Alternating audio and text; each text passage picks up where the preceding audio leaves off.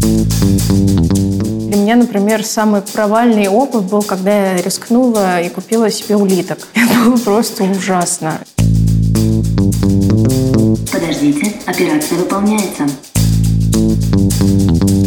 Вот если вы забыли накраситься и вспомнили об этом по дороге на работу, купите ли вы тушь в метро в переходе и накрасите ли вы ей ресницы? В большинстве своем все говорят нет. А вот пирожки где-то купить вообще без проблем. Заберите деньги. Привет! Это подкаст Тинькофф журнала «План Б» о том, как тратить деньги простому смертному. Меня зовут Маша Долгополова. А я Илья Иноземцев. И сегодня мы наконец-то поговорим об одной из базовых потребностей человека, о еде. Поговорим о том, как питаться сбалансированно, недорого и, главное, вкусно. Перед тем, как мы начнем, хотим, как обычно, попросить вас подписаться на новые выпуски. Мы выходим на всех подкаст-платформах и ютубе, так что подписывайтесь, где вам удобно, ставьте сердечки, звездочки, колокольчики, а еще лучше расскажите про нас своим близким. Нам важно, чтобы про план Б узнали как можно больше людей.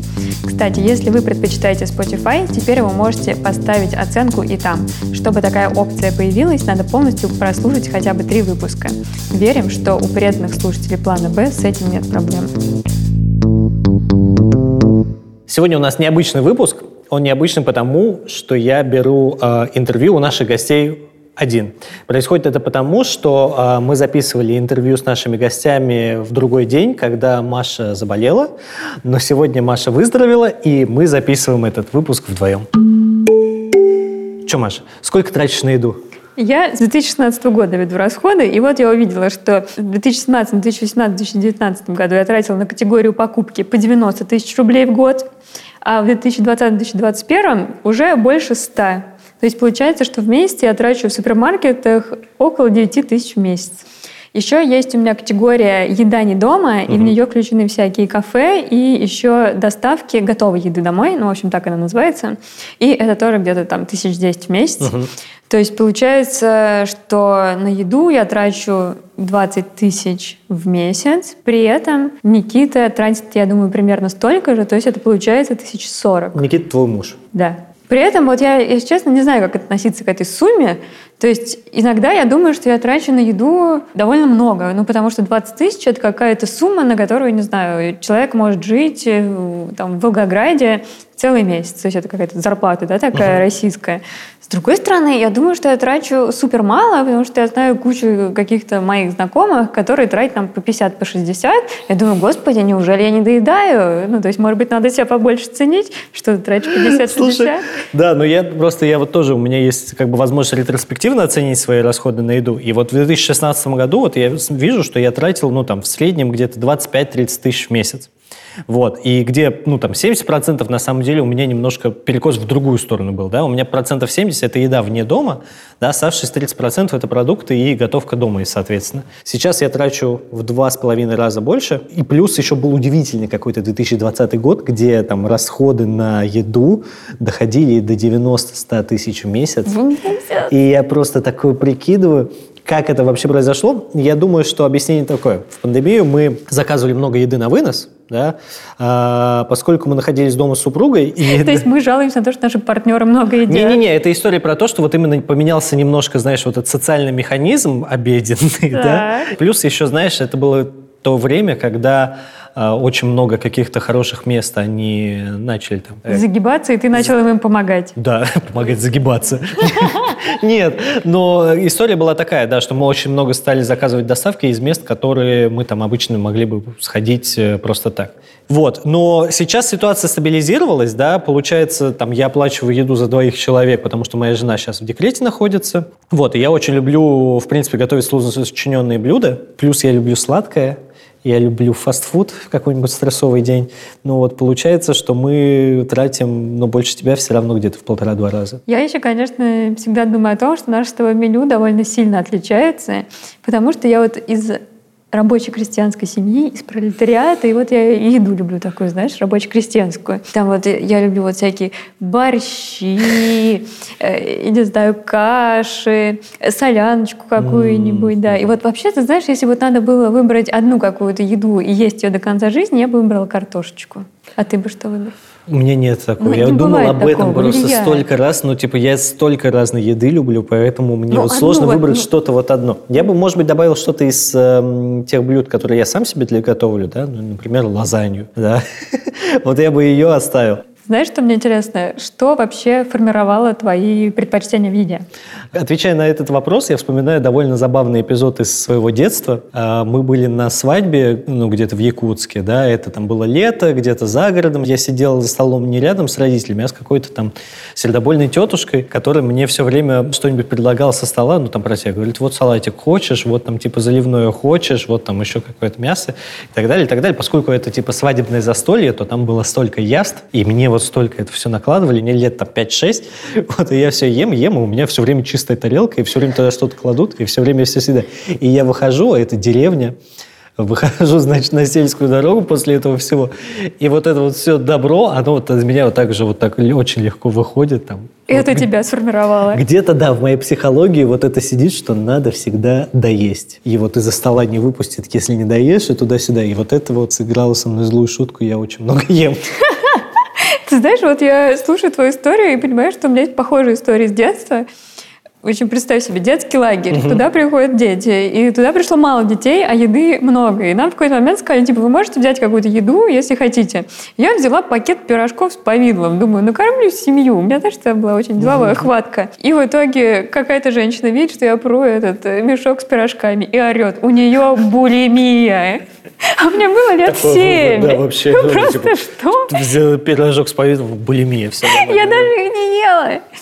В общем, я не знаю, эта женщина накаркала или предсказала, но я подозреваю, что лет 10 назад у меня был какой-то, как это я называю, эпизод э, расстройства пищевого поведения, потому что в какой-то момент, видимо, я начала заедать стресс и просто ела какое-то я бы сказала, знаешь, этим языком продукты глубокой переработки. Просто я- Хорошо, так. я брала, представь себе, мешок кукурузных палочек и ела их, и мне становилось так хорошо, в смысле морально. Потом в какой-то момент поняла, господи, что я делаю? То есть это как-то еще начало, видимо, отражаться на моей фигуре, и я поняла, что я просто не понимаю, почему это со мной происходит. Я начала как-то гуглить какие-то простейшие вещи, типа углеводы, жиры, белки, калории, как их считать, надо ли это делать. И там так много информации, я не понимаю, почему мы об этом, обо всем не знаем. В общем, мне кажется, что вокруг еды очень много каких-то мифов и каких-то проблем, да, ну то есть как бы сколько мы на это тратим, это одно. Другое дело, сколько вообще каких-то очень сложных конструктов и проблем вокруг этого всего. Поэтому хочется с кем-то поговорить, кто нам скажет, как действительно надо с точки зрения доказательной медицины к этому всему относиться. Это правда, да. Ну, хочется понять, как можно питаться сбалансированно, исходя из э, постулатов доказательной медицины. У меня была пациентка, которая продавала пирожки у дороги на большой трассе, а ко мне ездила за 60 километров консультироваться, снижать вес. И мы спокойно находили, как сделать ее рацион здоровым, без больших затрат. Это Анна Мелехина, врач-диетолог, преподаватель Московского института психоанализа, основатель Центра диетологии. Что сейчас вообще считается правильным питанием? Правильное питание, вообще слово правильное, оно вызывает у людей обычно отторжение. Давайте посмотрим на такие нормы, когда 85% еды, которую мы съедаем, это мы назовем базовой едой, и 15% дополнительная. Базовая – это овощи, фрукты, злаки, белок, молочка и различные масла. Вот если это основа вашей еды, то это то, что нужно. А 15% оставляем на булочки, сладости и все остальное. Мгм. Я вот пытаюсь просто это как-то уложить в, ну, в рацион обычного смертного. Как организовать питание простому смертному? То есть это нужно больше готовить или это ну, можно все-таки ходить в рестораны? Как вот здесь э, правильно настроить режим?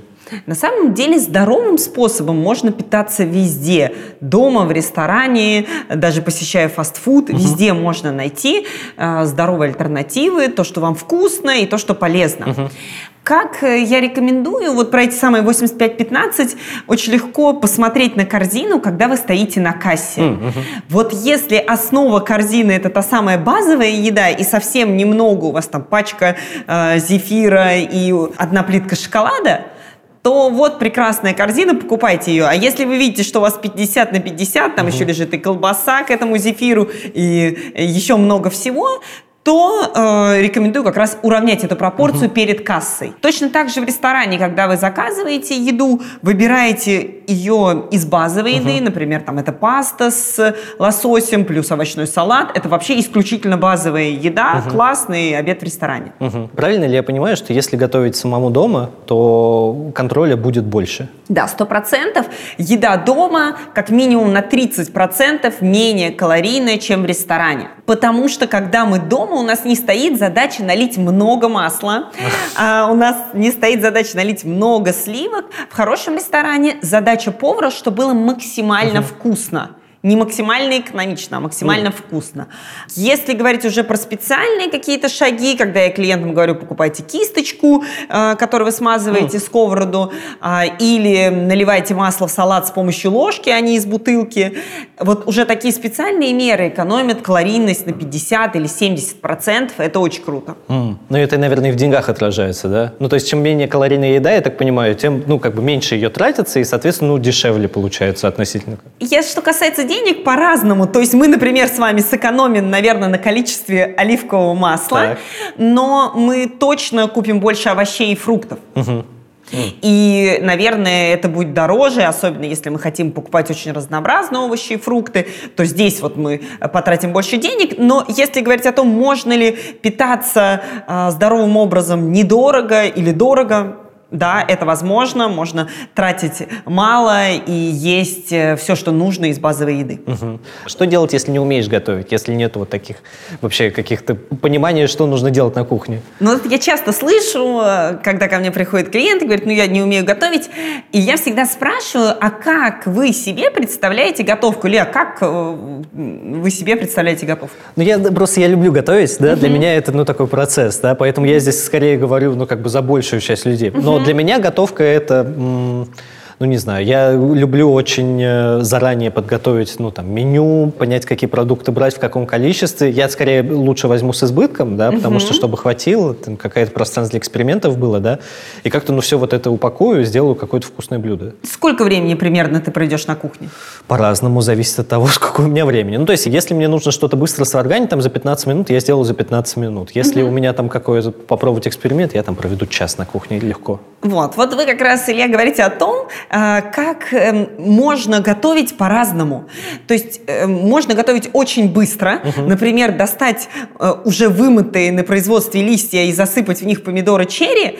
Приготовление этого салата займет одну минуту. Еще высыпать туда мини-моцареллу, там, еще одна минута, в руки кусок цельнозернового хлеба, и вот белки, жиры, углеводы, овощи, все в одном блюде таком, да, ничего не нужно, две минуты. Туда можно добавить банку тунца или консервированную фасоль, пожарить яичницу очень многие могут, многие могут сварить макароны и отправить туда, опять же, там, консервированный тунец. Или что-то такое, просто кажется, я не умею готовить, объявляем себе вот такой девиз, и все, и совсем не готовим. Хотя вот готовка, она может быть такой простой. Нет ли в этом немножко... Я не знаю, вот Маша любит э, говорить шиковать, да, нет здесь какого-то шикования? Нет, нет здесь шикования. Если все это перевести в цифры, то здесь э, этот салат будет стоить, ну, меньше 100 рублей, честно, на одного человека точно меньше 100 рублей, потому что этот пакет листьев 100 рублей, мы же не целый высыпем на одного человека, моцарелла 200 рублей, э, помидоры, э, эта упаковка 200 рублей, и если все по половине, то как раз примерно 100-120, может, рублей выйдет этот салат. Я просто для того, чтобы наесться, высыпаю всю как бы такую пачку. Ну ладно, ну 500 Хорошо, ну, грамм, мгм. 250 грамм и Да. 250 грамм это уже килограмм салата. Ну, не кажется мне, что килограмм салата съедают. Основном Звучит как вызов. Да, да, в основном съедает 300, э, 200-300 грамм салата. Вот, и это немного. А, 150 рублей люди легко тратят на колбасу. Вообще не задумываясь. И причем колбасу не воспринимают как основную еду. Это же вначале бутербродик с колбасой, а потом котлет с картошкой.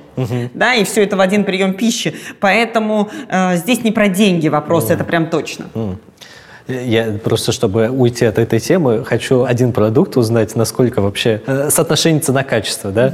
Доширак, самый дешевый, сколько он стоит? 50 рублей? Ну, наверное, да. Вот, да. Можно ли так питаться? Э, Ну, то есть то, что можно, да, это точно Да, да, можно, да. это безопасно, вы не отравитесь, это крайне важно понимать. А вот что касается, будет ли это полезным, ну, навряд ли, навряд ли это будет полезным. Все же я предлагаю вам прислушаться к себе, достойна ли эта еда вас. Это м, то, чему я, правда, учу регулярно клиентов. Э, Девушкам я говорю, что вот если вы забыли накраситься, И вспомнили об этом по дороге на работу. Купите ли вы тушь в метро в переходе и накрасите ли вы ей ресницы? Ну вот в большинстве своем все говорят нет, потому что ну, она какого-то плохого качества, что вообще на себя нанесу и так далее. А вот пирожки где-то купить вообще без проблем. Есть ли какое-то дешевое такое где-нибудь э, блюдо, которое всегда можно купить где-то на ходу съесть, и которое не сильно нанесет вред? Какое это блюдо? Хлеб, кефир, Ага. банан. То есть очень много всего, что можно купить в простом обычном магазине.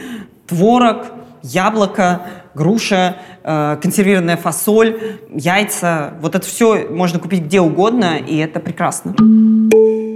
У меня есть такое предубеждение, что, э, ну, допустим, когда кефир, например, если он, ну, на вкус нормальный, но при этом срок его вышел, да, то это нормально, можно его допить.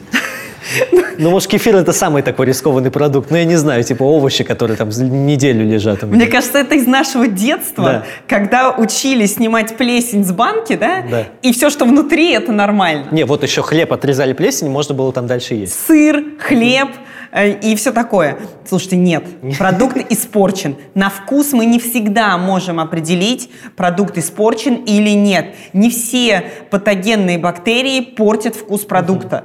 Поэтому давайте читать срок годности, любить себя, уважать себя. И э, то, что вышел срок годности, мы это не употребляем. А для приготовленных уже блюд есть ли какое-то общее правило, сколько их можно есть без ущерба такого? Мне очень нравится вот это стандартное правило, когда не больше двух часов при комнатной температуре. Я всегда его рассказываю, потому что национально для нас характерно накрыть стол, и вот на этом столе стоит вся еда, и потом ее через 5 часов убирают в холодильник, потом начинают доедать, особенно в Новый год, да? Но это небезопасно. Уже в этой еде размножаются те бактерии, которые не нужны нам. А, Два часа – это правило. В холодильнике по-разному для рыбы, мяса, сырого и приготовленного будет по-разному. Ну, обычно, конечно, готовое блюдо два дня, прекрасно хранится. Пять дней – обычно перебор. Но здесь вопрос выбросить. Конечно, наши бабушки ценили еду в разы больше. У них не было доступа к еде. Сегодня мы заходим в стандартный магазин и набираем сразу изначально лишней еды. Есть ли какие-то продукты, которые переоцениваются, да, которые и дорого стоят, и которые, ну, наверное, не, не особо как-то... Да, конечно. Так. Маркетинг рулит в этом плане. Э, Кокосовое масло – это такой миф из мифов, когда нам раскрутили и сказали «покупайте», в 4 раза дороже сливочного масла, иногда и в 6, иногда и в 10, в зависимости, кто производитель. Кокосовое масло точно переоценено.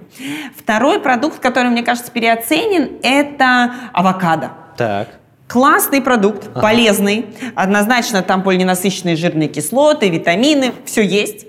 Но стоимость одного авокадо от 100 рублей и выше, бывает и 400, да, в зависимости какой и где мы его берем. Такой самый спелый, который такой хороший, вот он стоит дорого. Да, да, да. И это, конечно, такая переоценка продукта с полиненасыщенными жирными кислотами. Хотя я очень люблю авокадо. А какой альтер- как- какая альтер- альтернатива может быть для авокадо? Все орехи, семечки и масла будут альтернативой авокадо. Что-нибудь еще? Точно много вот этих всех маркетинговых семена чиа, ягоды годжи и других чудо, а, чудо еды. А, И вообще э, в Европе запрещена формулировка, что вот это чудо еда, которая вас вылечит от всех болезней. Это так. Э, То есть нет никакой вообще чудо еды. Ни сельдерей, ни ягоды годжи, ни семена чиа не помогут вам от чего-то. Есть ли какие-то продукты, которые, наоборот, недооцениваются? Да, мне кажется, что а, вот, например, гречка наша стандартная, на нее могут посмотреть, ой, фу, не модно, да, а вот кино модно. Хотя белка они содержат одинаковое количество, и там, и там есть пищевые волокна, и то, и то сложные углеводы. Вообще классные обе крупы, но кино 400 рублей, гречка 60 рублей. Гр- Гречка сейчас дорожает, по-моему. Ну хорошо, Она 100, давайте в 4 раза разница, согласна. А, ну и вот э, мы с вами смотрим, гречка недооценена. Так. Мне кажется, что недооценены какие-то наши стандартные белкочанная капуста, морковь и свекла. Вот на это уже сейчас все смотрят, ну, как будто бы это не круто. И я смотрю все время э, в дневниках у клиентов листья, помидоры, огурцы, перец. Все, вот весь ассортимент овощей. Хотя я думаю, что зимой не всегда прям вот это все вкусно. Сколько тратите на еду лично вы? От 60 в месяц мы тратим на четверых на продукты. При том, что э, муж обедает не дома, дети обедают не дома. А, ну, вот примерно такая цифра. Мгм. Так, а что вы едите? Есть ли у вас какое-то любимое блюдо, которое вот вы любите вот каждый месяц, оно точно есть у вас в рационе? А, ну, точно на завтраке все любят яйца, яичницы, омлеты и так далее. Точно творожная запеканка один раз в неделю или сырники. А, м, точно есть э, индейка, рыба, курица, какие-то котлеты разные. Точно это все едим. Макароны любят, конечно же, все. Гречка, овсянка, очень много овощей и фруктов. Вот прям действительно много. Мне не хватает двух отделов э, в большом холодильнике для хранения овощей и фруктов. Обычно это 3-4 полки занимают э, овощи и фрукты. Вот овощей и фруктов действительно много, потому что научно доказано, что если их пропорционально много дома, то они съедаются в большем количестве. Потому что открываем холодильник, э, на глаза попадаются красивые, свежие овощи и фрукты, а где-то там наверху уже что-то там другое. Ой, это интересная мысль. У меня, по-моему, работает по-другому. Там фрукты такие стоят на столе и стоят долго, иногда очень часто. Э, Да, может и так быть, они могут стоять, но на самом деле все же научно подтверждено, что тогда мы их едим больше. Если не будут стоять, вы будете есть еще меньше. Интересно.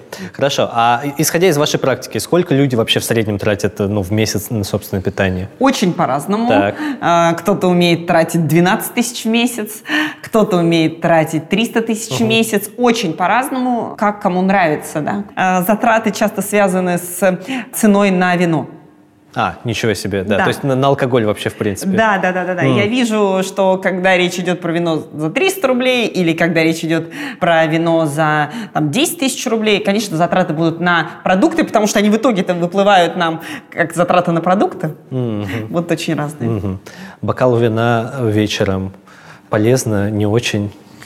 Точно мы с вами говорим полезно слово убираем. Так. А, все ассоциации мировые признали, что нет пользы, которая нужна. Вот был миф про resveratrol, который есть в вине, и сейчас мы все усвоим. Антиоксиданты. Вот антиоксиданты и все такое чудесное, но потом показали, что то количество ресвератрола, которое нужно, содержится в нескольких десятках бутылках вина. Конечно, мы их не будем пить, это приведет к каким-то опасным последствиям. В общем, нет, это не полезно. Другой вопрос, безопасно или нет. Как вы считаете, какая сейчас главная проблема с питанием у россиян? Недоедание овощей и фруктов. Ага. Однозначно. Это самая большая проблема.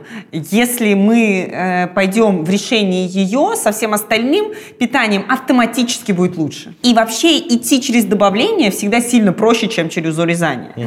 А, есть классное такое исследование, которое показывает, что мы едим один и тот же вес еды примерно в день. И в зависимости, чем мы заполняем этот вес, мы имеем, естественно, разный вес. И если там этот килограмм или полтора килограмма еды, которые вы съедаете в день, заполнить овощами и фруктами на 800 грамм, то, конечно, другой еды вы съедите меньше. И вся другая еда точно калорийнее, чем овощи и фрукты. И поэтому я предлагаю все же всем сосредоточиться на увеличении овощей и фруктов. Ага. Какая самая странная трата у вас была связана с едой или, может быть, э, кухонной утварью? Потому что, мне кажется, это чаще всего там что-то можно сделать самое странное. Я часто покупаю что-то странное, потому что мне интересно. Я вижу у клиентов в дневниках, и мне обязательно это хочется. Потому что я думаю, так, как, они едят фенхеля, я вот еще не пробовала, А. значит, я его обязательно найду. Цикорий едят свежий, значит, я точно его найду. Ну, то есть это мне интересно с точки зрения изучения, мне кажется, в этом есть немного моей работы, э, когда я пробую разную еду. Поэтому таких вот странных покупок э, точно было много. Ну, из последнего хотя бы что-нибудь. А, я приготовила пюре из батата. А. И его никто не стал есть, а увидел, конечно же, я в дневнике у клиента, который приготовил на кулинарных вкусных э, курсах. Все не стали есть, думаю, что же с ним сделать. Нашла капкейки из этого же пюре, и вот это пюре уже пошло в капкейки, и их никто не стал есть. В общем, все это отправилось в мусорное ведро. А, Да, это вот так. Вообще батат я очень люблю, но в качестве такой запеченной картофеля а, дольками, а оказался, что в пюре он какой-то невкусный. Сейчас я хочу обратиться к тем, кто слушает нас в аудио. Во втором сезоне «Плана Б» есть рубрика «Линч», где наши гости разбирают наши покупки и дают мудрые советы.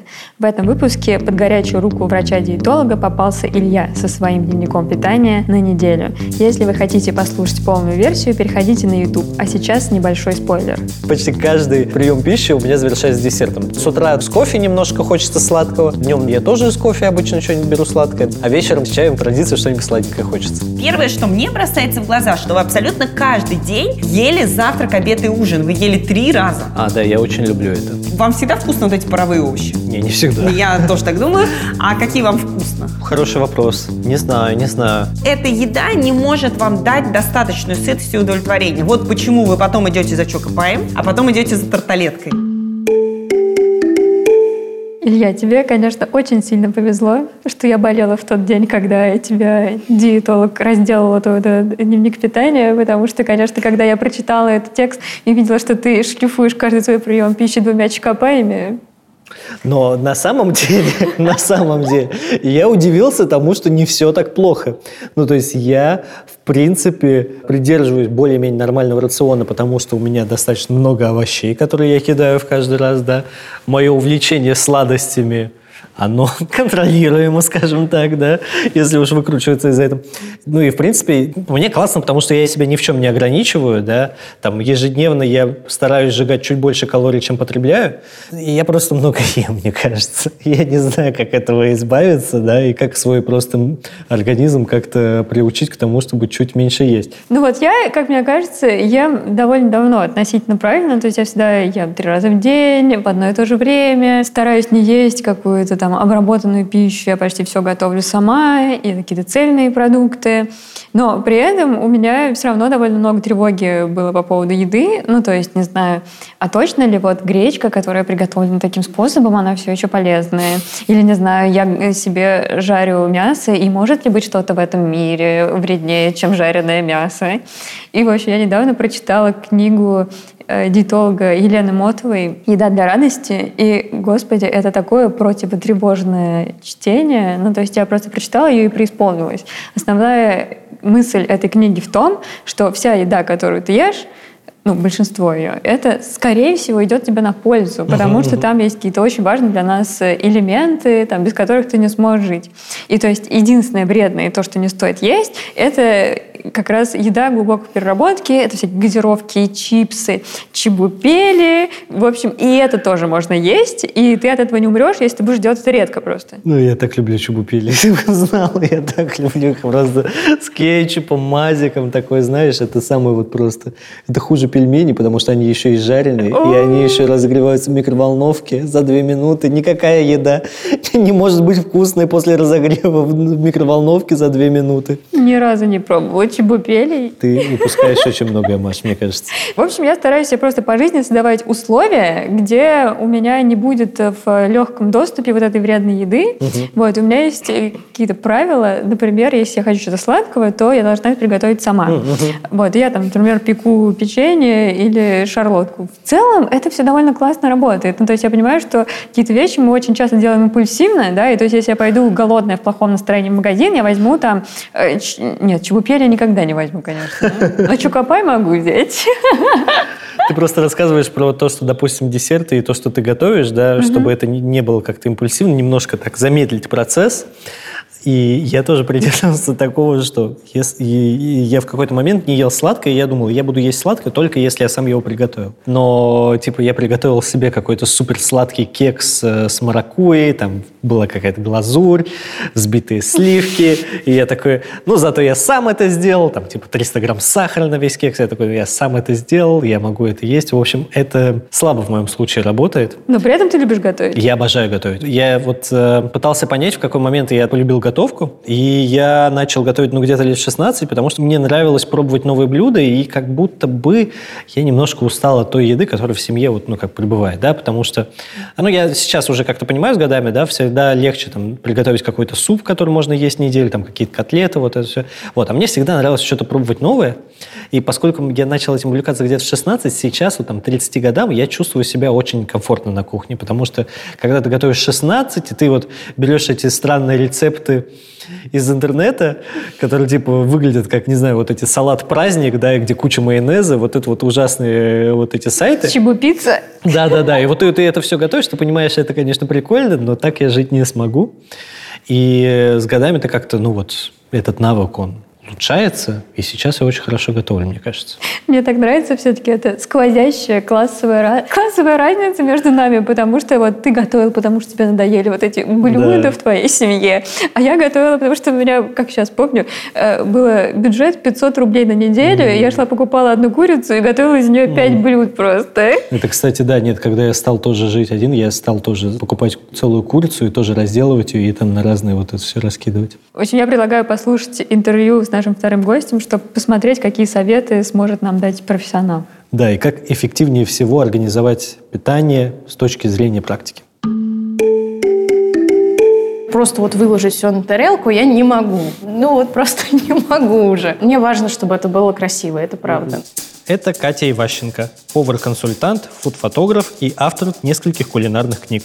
Я хочу понять, с чего начинать человеку, который решил, все, буду готовить. И на самом деле я думаю, что начать стоит с составления списка вообще продуктов, которые вы едите, в принципе, в обычной жизни. Это так или иначе все равно должен быть какой-то менеджмент. Как бы это скучно не было, просто это потом входит в привычку, чтобы это не было напряжно. Ты изначально себе составляешь список, примерно прикидываешь, что ты из этого можешь приготовить, потому что чем больше ты закажешь за один раз, тем меньше вероятность того, что ты в течение недели, допустим, если речь идет про неделю, будешь заказывать что-то дополнительно э, в службу к доставке. Потому что э, если тебе нужно молоко, ты не будешь заказывать только молоко. Все мы знаем это по опыту.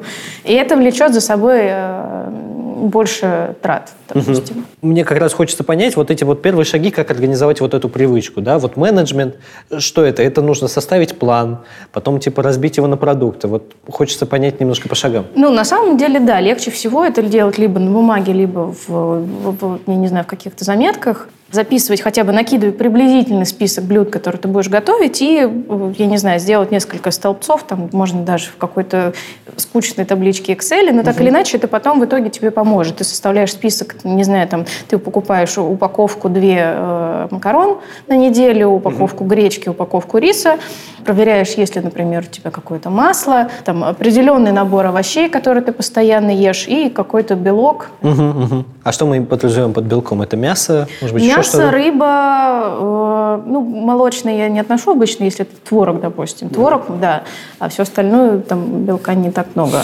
Есть ли еще какие-то штуки или продукты, которые вот упрощают готовку и должны быть ну, в каждом доме? Это как раз-таки крупы Ага. и белок, а потом уже вот это все дополнение. Но дополнение, на самом деле, самое интересное, это для меня и то, чем я пользуюсь, это заготовки в виде соусов каких-то. Потому что я считаю, что они существенно упрощают жизнь вообще на кухне и в плане времени, и в плане удовольствия, потому что если ты выделяешь какое-то определенное время именно на подготовку соусов, можно взять, я не знаю, вот как это я говорю, любимых три цвета, красный, зеленый и белый. То есть это какой-то томатный соус, ты можешь добавить, и, там, не знаю, и курицу, и ту же рыбу, там, креветки, и мясо в этот красный соус. Это какой-то зеленый типа песто, причем это не обязательно должен быть песто из базилика. Песто с тем же успехом можно делать из петрушки, допустим. И это тоже будет песто. Ну, белый – это какой-то сливочный соус, Что еще можно заготовить? можно основу для вот этот как томатную, как томатный соус, который можно использовать как и в пасту, так и э, к рыбе, к мясу, э, да и к рису, к тому же самому. Или, например, использовать на завтрак для, как основу для шакшуки. А, ну То есть у тебя просто стоит вот эта банка, которую ты заготовил, там, не знаю, за несколько дней, и ты ее потихонечку расходуешь. В томатном соусе так или иначе должен присутствовать сахар, потому что он балансирует эту кислоту, которая есть в томатах. И благодаря тому же сахару он, ну, грубо говоря, позволит тебе хранить эту заготовку дольше в холодильнике. Замораживать ее тоже можно. Замораживать можно сделать э, похлебку чили, которая с фаршем, с овощами. Ты туда же добавляешь этот томатный соус. Это можно и сразу съесть, это можно съесть и на завтрак, если это яйцо, это можно съесть и на ужин с салатом, с тем же самым. И еще это можно порционно заморозить. Ты потом это просто бросаешь в горячую воду, и все у тебя прекрасно замораживается. А кроме соусов-то что еще можно заготовить? Ну или что, что на практике вот вы Можно готовите? заготовить, например, э, сырники. Их можно mm. заранее накрутить и заморозить, вот я имею в виду в сыром виде, mm-hmm. а потом просто, за, там, если ты понимаешь, что утром ты хочешь себе приготовить, ты их э, перекладываешь из морозилки в холодильник, и утром ты их разогреваешь на сковороде. Mm-hmm. То же самое можно делать и с блинами, с готовыми даже если они у вас, например, остаются, и вы понимаете, что вы больше просто уже не, не можете смотреть на них, э, можно спокойно их убрать в морозилку. Можно замораживать хлеб, угу. потому что, например, на самом деле практически весь хлеб хорошо переносит заморозку, а потом размораживается прекрасно в тостере. Угу. А, вот я понимаю, что план, план.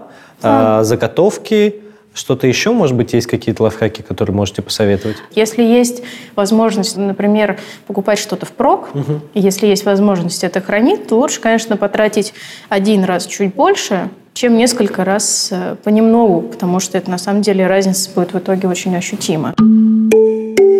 На чем не нужно экономить? Не знаю, мне кажется, экономить не стоит на мясе, рыбе, вот на белке, потому что это все-таки такая история, которая требуют определенного качества. Если угу. можно, например, какие-то макароны где-то сэкономить, потому что они так или иначе практически все, если мы не берем там самую низкую ценовую категорию, они все плюс-минус одного качества. Угу.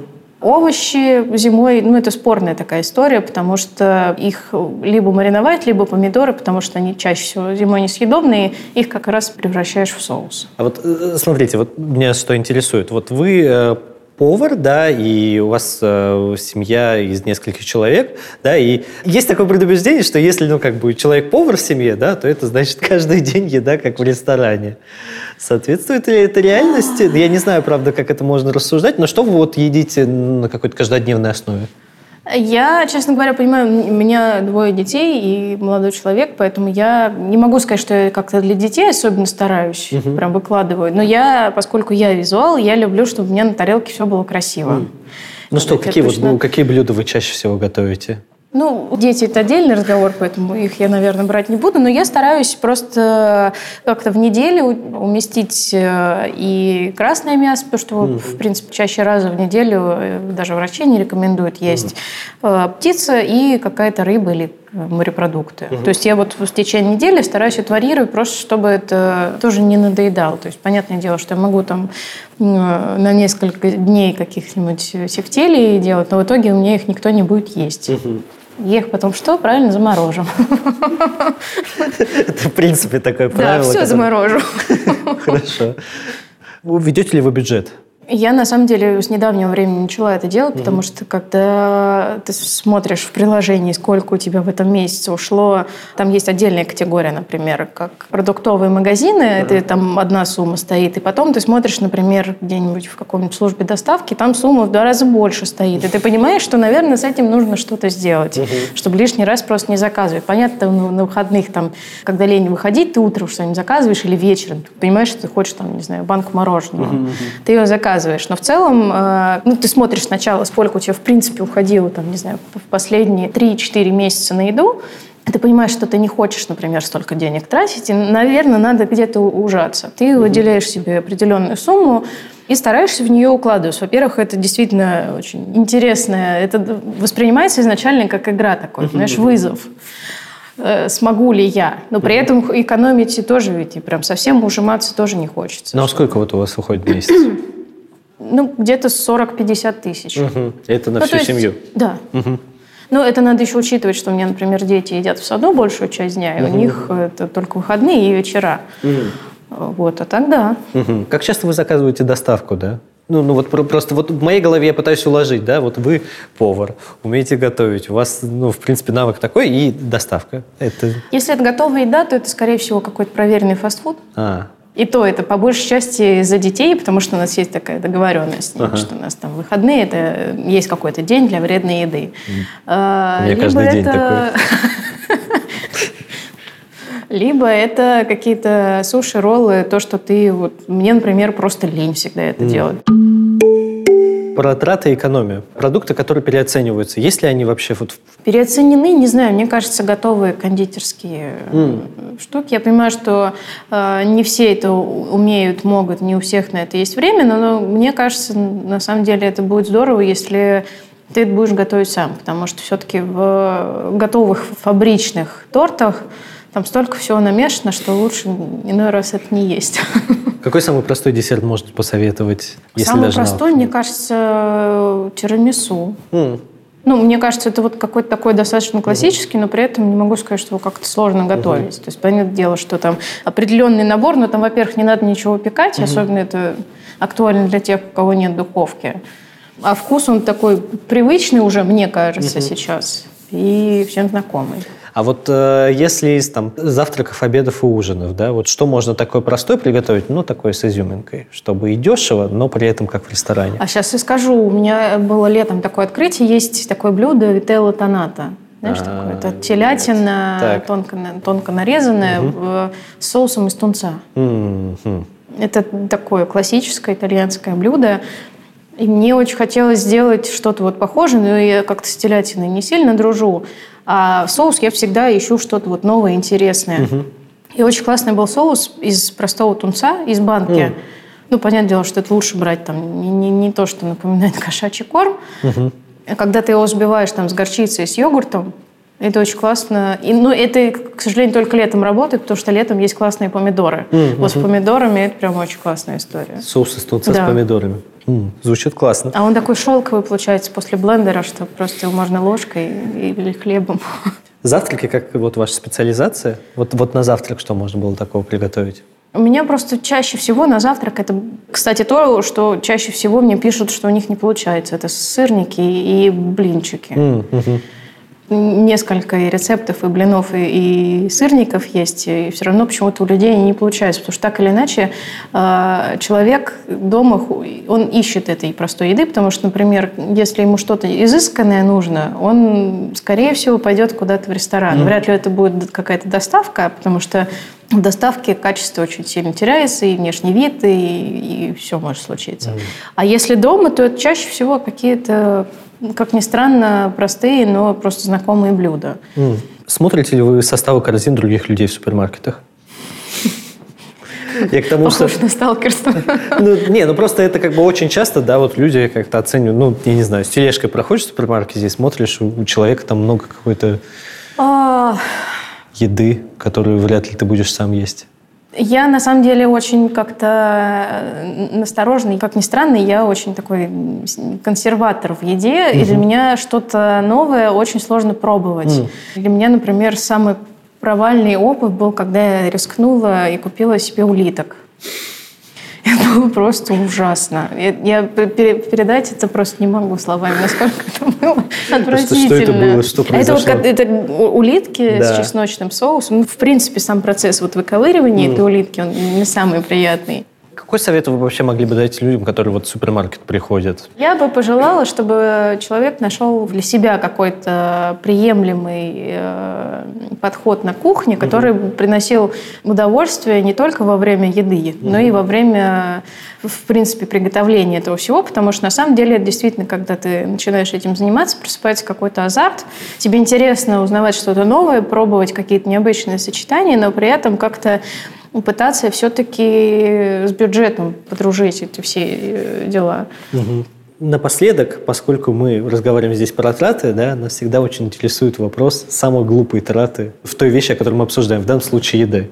Глупо, не знаю. Я вот, я поскольку я пытаюсь все еще перебороть себя и попробовать несколько видов морепродуктов, помимо, угу. не знаю, каких-нибудь гребешков стандартных, там, креветок, а, я как-то, сейчас ужасно будет по-снобски, в Испании пробовала, есть такие тоже какие-то гады морские, такие трубочки, и внутри вот тоже что-то типа гребешка, и оно при этом там еще все двигает, двигается. Оно еще живое все. Я не могу сказать, что это какая-то глупая была трата, но она была для меня бесполезной, потому что есть я не смогла. На этой ноте.